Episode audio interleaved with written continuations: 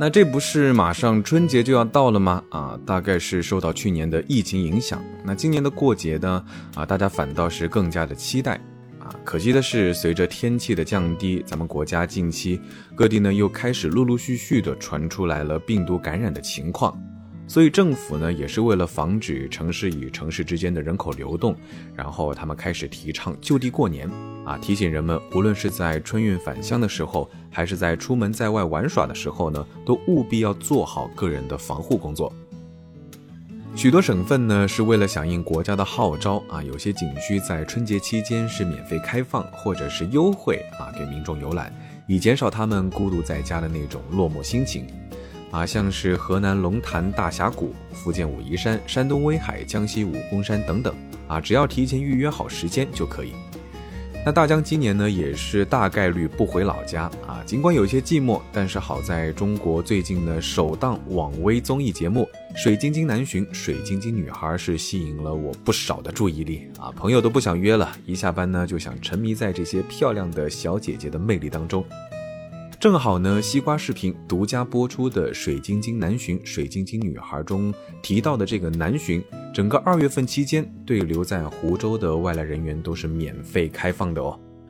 那本期节目呢，我们就先带着你们走一走啊，看一看。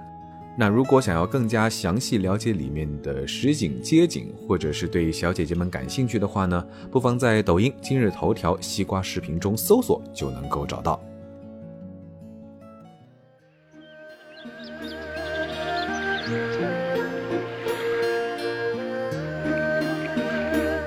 相比西塘古镇和乌镇啊，南浔古镇并没有那么多的商业化，还是可以看到非常淳朴的民风，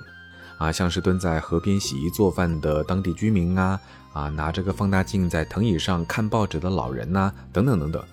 这样的自然气息呢，也是让我们更加的能够融入到整个环境当中，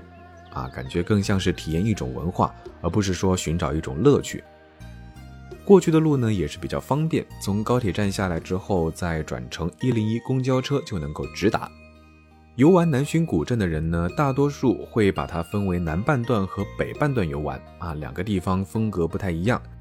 南半段呢，大多数是以商业化区域以及旧宅子为主，光是走在这种江南大户人家，左绕绕右绕绕，都会让我晕头转向的。啊，但是如果你仔细的发现呢，其实每个建筑都是各有自己不同的特色。那大多数呢也是中西合璧，非常的有味道。像是刘氏梯号和张世民故居这两栋宅子呢，隔着一条河对立而建。啊，在中式建筑风格中呢，有分别融入了罗马式和文艺复兴时期的法式风格，精美的砖雕、木雕、石雕、玻璃雕等等等等，还有复古的歌舞厅、化妆间。啊，是很难让我相信那是早在一百多年前建成的。比起传统的东北大院或者是北京的四合院呢，是更加的有看头。而在他们不远处呢，有一栋刘墉的私家花园。啊，从外园进去后呢，是一个十亩大小的荷花池和绕池一周的曲桥长廊。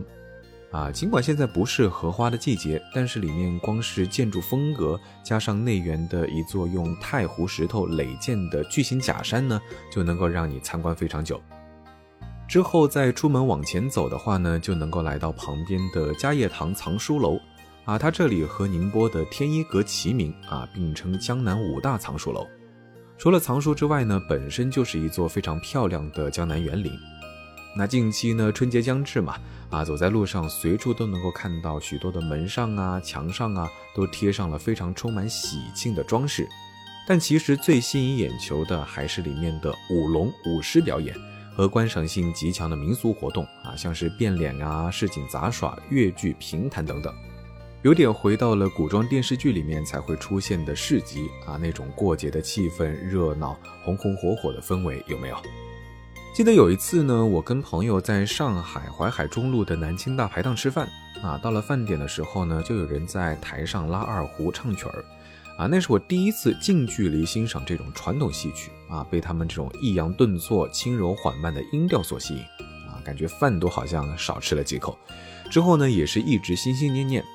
啊，在南浔里面所开设的越剧表演呢，也是正好满足了我这样一个愿望。比起之前所看到的，里面的老艺人们演绎的呢是更富有南浔特色啊，很有那种江南水乡的温柔调调。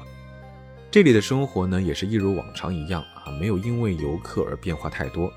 和朋友看看周围的街景，也是感叹到啊，在这里生活的人们肯定是非常的幸福啊，有桥有水有人家。最重要的呢，是来到这里有一种心情开阔的感觉啊。我想这个就是古人们传颂的江南水乡，而不是像现在处处都是一模一样的复古商业街吧。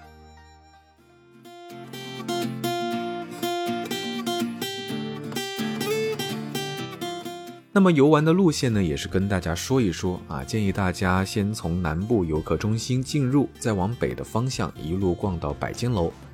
因为南部附近的景点呢是比较聚集在一起啊，所以逛的时候呢也是比较好逛一些。而且近期呢还有一个春节期间才有的寻欢作乐活动啊，根据他们景点所提供的指南地图，找到指定的打卡点后完成任务，就能够获得牛气贴纸。啊，等你们集满了一定数量的贴纸之后呢，啊，就可以获得抽盲盒的机会。所以说呢，如果你是从北广场进来的话呢，得走到半头才发现这个活动，岂不是损失了很多乐趣吗？他们里面所需要参与的活动呢，也是充满了传统文化啊，像是现在很难看到的猜灯谜、牛铃祈福、寻酒制作以及吉里胡斯手作体验。啊，其中这个南浔酒呢，是用大米做出来的甜甜的米酒，酒精浓度不是很高，喝起来呢跟绍兴酒有一点点相似。啊，那他们南浔当地人呢，也是至今仍然保留着原始的制作方法，只有来到了这里，才能够体会到最纯正的寻酒工艺。其他像是糯米酒、桃花酒、桑葚酒呢，啊等等，在景区里面也是能够买到的，作为一种伴手礼送人的话，还是不错的。那另外一个提到的吉里胡斯啊，可能对很多看过《延禧攻略》的人来说，可能不会太陌生啊。里面魏璎珞所讲到的胡丝线就是产自于这里。如果说世界上最好的蚕丝产自于中国，那么中国最好的蚕丝则来自于湖州的吉里村。吉里村经过好几百年的不断养蚕制丝，才逐渐发展出完善的丝绸产业啊。因此都说吉里村。啊，是耕桑之父甲于浙右，用现在的话来说呢，那就是老有钱了。除此之外，景区里面呢也有很多不同的活动啊，像是手工编织中国结、剪纸、糖画、泥人、草编、吹糖人、皮影戏、扎灯笼等等等等。这么多从老一辈所传递下来的文化汇集在一个小小的古镇当中啊，不但参观性高，趣味性呢也是非常的大，是其他那种比较商业化的景点所不能相比的。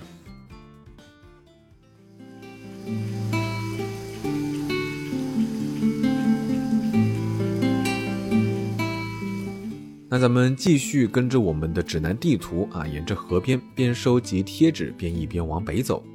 啊，还在低头找方向的时候呢，就被岸边的一阵嘈杂声所吸引啊，原来是古镇上的水乡婚礼开始了。这次请到的呢是一对高颜值的外国情侣啊，他们穿着中式的礼服，站在贴了喜字红红火火的船上，向岸边的游客们呢是挥手致意。啊，感觉主办方还是挺有创意的，不仅将中西方文化结合了起来，还吸引了外国友人来体验我们的传统文化，让他们更加的呢去了解我们的历史。说实话，还挺有意思的。水上表演除了水乡婚礼之外啊，还有鱼鹰捕鱼这项活动啊。只见牧鹰人呢，也就是渔人发令，鱼鹰们呢便一头扎进水里，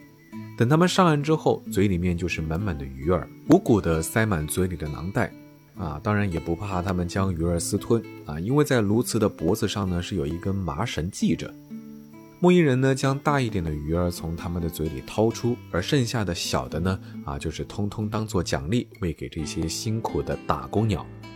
其实这一项古老的捕鱼技术在江西龙虎山里面也是每年都会举办一次大规模的鸬鹚捕鱼大赛。啊，虽然是在我的老家，但是这项活动呢，我还是第一次看到啊，感觉还是非常的新奇。再往北走，走到尽头的时候呢，就能够看到百间楼啊，但是精彩的北半段才刚刚开始。这里呢是至今为止保存最完善，并且留有历史风貌的沿河居民群落啊，光是百间楼呢，就可以让你逛上大半个下午。它几乎是没有什么商业气息的明清时期的房子，啊，粉墙黛瓦，马头墙连成一片，大概呢有四百多米的长度。游客呢也是非常的少，所以无论是拍景、拍建筑、拍走廊呢，都是非常好出片的啊。尤其是在下午太阳快要落山的时候，暖暖的夕阳照在河边啊，居民们蹲在岸边用木棒敲打衣服啊，听着手摇船上船娘的歌声啊，那种感觉是非常的惬意。那么大江呢，也是在这里给大家推荐几个当地才能吃到的中华美食。那其中最出名的鲟蹄啊，是彻底走红了。它是将猪蹄加入有秘制酱料的高汤啊，用小火整整炖上一夜之后，第二天呢再装盘冷却，拿给食客之前呢再淋上秘制的酱料，吃起来的口感是非常的软糯，一点都没有那种油腻，反而里面的胶原蛋白呢啊是感觉要把我们的嘴巴都粘的说不好话。还有红红粉粉的定胜糕呢，也是可以去尝一尝的。中间呢是豆沙馅，不是很甜，吃起来呢有一种糯米黏黏的感觉，闻起来呢也是有淡淡的桂花香味。当然，其中最有名的双椒面啊，也是必须来尝一下。比起汤面来说呢，我更喜欢是干拌啊，它选择的浇头呢也是非常的多，像是酥肉啊、鲍鱼啊、白斩鸡、大排呀等等。一般最经典的呢就是酥肉与鲍鱼的搭配。然后再配上一口熏豆茶，喝起来呢有一些咸咸的，茶香中混着芝麻和橘皮的味道，非常的特别。还有像是巨福楼馄饨、肉汤圆、绣花锦都是不错的选择。在这里玩上一天呢，相信我不但是心情美滋滋啊，肚子也是会非常的满足。